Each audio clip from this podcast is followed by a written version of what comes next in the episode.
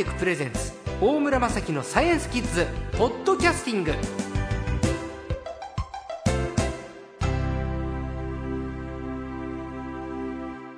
今回のサイエンスコーチは略して最高は2度目のご登場です。6年ぶり東京理科大学教授の竹村正治先生です。こんにちは。こんにちは。よろしくお願いします、えー、よろしくお願いします。ご無沙汰しております。6年前です。そうですね。6年前は、えー、おへそはなぜ一生消えないかなど人体の不思議を伺ったんです、はい、そうでしたね、えー、うん、それもう一回聞きたいぐらいなんですけど 先へ進みましょう。もう忘れてしまいました、はい、今回は巨大ウイルスというのをテーマにしたいと思います、はい、みんなウイルスってね、なんか悪者ってイメージだと思うんだけど、ウイルスについて聞きます。竹村先生はブルーバックスから巨大ウイルスと第4のドメイン、生命進化論のパラダイムシフトというとっても難しいタイトルの本を出されていらっしゃいます。そうですね。はい。はい、で、その前にウイルス。これウイルスってそもそもどういうものをウイルスって定義するんですか？まあ、そもそもその最初に見つかった時にですね、はい、そのラテン語でまあ毒という名前が付けられた、まあ、バイラスっていうのはそういう意味なんですけれどももともとはそのあの人間とか動物とか植物とかそういうものにその病気をもたらすものとしてこう見つかったんですけども最初はあのつまり目に見えないもんですからね。でしかも細菌よりもぐっと小さいもんですからあの例えばその昔は病原体をろ過器でこうろ過してですね、はい、あのなくしてで、えーそまあ、それがいわゆる滅菌というか殺菌というかですね滅菌っていうんですけども、うん、やっていたんですけどそれでも実は通り抜けちゃうほどつまり細菌とかそういう病原体よりもちっちゃいものであると。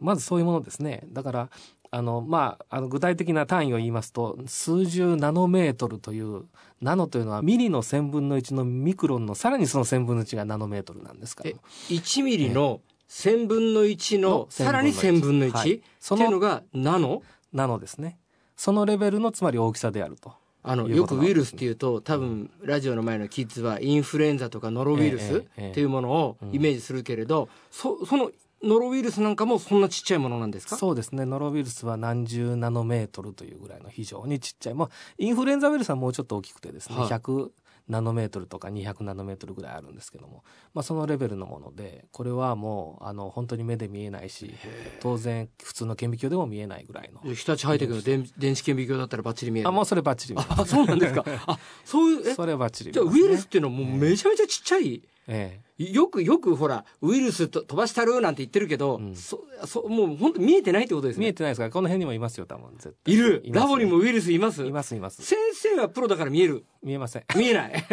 やっぱり人間は見えない。人間は見えないです。へえ。そんなちっちゃいものが人間の体に入り込むととても悪い害をもたらすわけじゃないですか。そうですね。怖いですね。まあ目で見えませんからね。で目で見えないからこそその仕組みもよく分かってなくてですね、はい、まあ今でもほとんど分かってない部分が多いと思うんですけども、うん、だからこそ怖いのかなという話ですね、うん、あのその小さなウイルスなんですけれどさっきね細菌っておっしゃってたんですよね、ええ、細菌、ええ、だ細菌とウイルスってイコールじゃないんですか？あ全然違いますですねどう違うんですか？まずあの細菌というのは私たちと同じ生物ですね。細菌は生き物？生き物なん。で私たちは何十億何十兆というこう細胞細胞というものからできてますけども、はい、細菌だって一つのあれ細胞なんですね、はい、でも実はウイルスとはその細胞よりももっとちっちゃくて細胞というものとは言えないほどもっと単純な形をしていると。うん、ええ、で世の中のあの生物学者の話はですね大抵細胞からできてないと生物とは言わないというのが常識なんですね、はい、ですからウイルスは細胞からできてなくてそれよりももっと単純なものなので生物というよりもむしろ物質。でしかも、うん生物には限りなく近いんだけども、まあ、生物の仲間入りはしてくれないさせてくれない物質であるという大体そういう位置づけのものですね。細菌もウイルスも体に入ったら悪いものですよね。はいはいはい。だから悪さするのは同じ、まあ、悪さするのは同じですね。じゃあ例えばウイルスノロとかインフルエンザとか、うん、あれも悪くなる、うん、細菌で体に影響を及ぼすものって何ですか？例えば。例えば病原性大腸菌とかねあと赤痢菌とかですね。ああ、うん、あれは細菌。そうそう。でもうちょっと大きいものですかサイズもうちょっと大きいですね。で、ウイルスはインフルエンザとか、ノロウイルスとか、あと何かあります、あとですか？あとはヘルペスウイルスとかですね。あ、えー、アデノウイルスとか、あまあいろいろありますね。あとなんだろう最近有名ななってきたエボラ出血熱エボラウイルス。あれもウイルスか。自家ウイルス自家熱、うん。うん、みんなウイルスですねなるほど、じゃあ最近よりかももっとこう厄介なもの？まあ目で見えないだけに厄介ですね。はあ、ね、であまりその研究もですから最近とかに比べるとまだまだっていう感じもしますのでね。うん、で1ミリの1000分の1さらにその1000分の1の大きさしかないっていう。うんまあ実際にはそれよりももうちょっとでかいですがね。大きいものもある。大きいものもありますがね。いや、すごいですね。え、このウイルスに関して先生ずっと研究されてらっしゃると思うんですけれど、はい、このウイルスを、じゃあ今このあの ラボの中にもいるっておっしゃってたけどいいウイルスもあるんですか？あの例えば僕たちが生きてる間にあこいつはいいウイルスだなというふうに実感することはないんですけどまず、はい、まずないんですけど、はい、例えばいいウイルスというと、まあ、最近多少その有名になってきてるんですけども僕たちの進化生物の進化に実は重要な役割を果たしてきてるそういうウイルスが最近知られてましてあの遺伝子今完全に人の遺伝子で調べられてるんですけども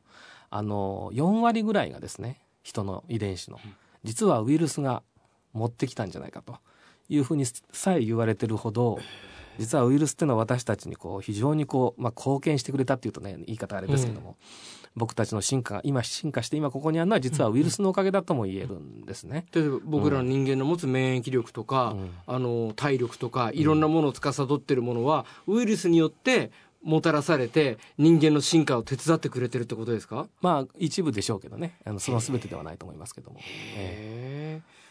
いやいやなんか夢膨らむ。宇宙とはまた違ったロマンがあります、ね、あありがとうございます。そうなんです。ミクロの世界はまたロマンがあるんですよ、うん、ただそんな中で先生巨大ウイルスっていうのが今回のテーマだったんですけど、はい。はい。はい、ウイルスはすごくちっちゃいって聞いたんですけど、ええ、巨大ウイルスってどれぐらいの巨大さなんですか？巨大といってもそれまでのウイルスにとって巨大という意味なので、え、だから我々が巨大なダイオウイカみたいなそんなでかくはないですね。あのどんな感じですか？ウイルスにとってみるとダイオウイカだなというのがウイルス巨大ウイルスで、はい、つまり大体細菌と同じぐらいの大きさを持つウイルスというのが最近見つかってきてるんですね。はい、だから細菌よりももっとちっちゃいのがそれまでのウイルスだったのが、はい、細菌レベルにまで大きくなった大きいやつがいると。でサイズだけじゃなくてその遺伝子の数も非常に多かったりするんですね。はい、つまりそれまでのウイルスに比べてサイズもでかいだけではなくて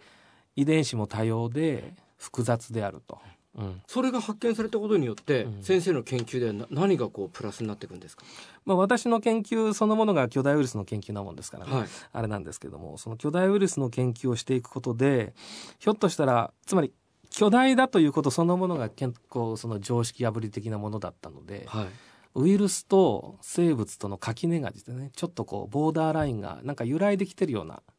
そういう実はイメージがありますね。先ほど細菌は生物だとおっしゃってましたけれど、はいはい、巨大ウイルスを見つけたことによって、うん、じゃあこれ生物というカテゴリーに入っちゃうんじゃないかそこの実は議論が始まってるんですね。あ。のまあ、まだごく一部なんですけれども、はい、ひょっとしたら今までのウイルスと生物を分けるその例えばその細胞からできてないとか、はい、まあ、他にもいろいろあるんですけどもそういったようなこれまでの概念だけを適用概念を使うだけではちょっと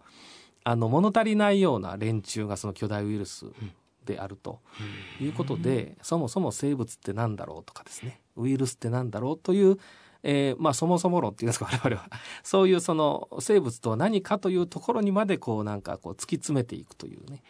そういうきっかけになるような存在がこの巨大ウイルスだというふうに我々は考えてるんですね。だから高校や中学で学ぶ生物というのがね、はい、ひょっとしたら変わってくるかもしれないなという、うん、そうなんですだいぶ先ですけどね。場合によっちゃじゃあ あの10年後20年後、うん、教科書の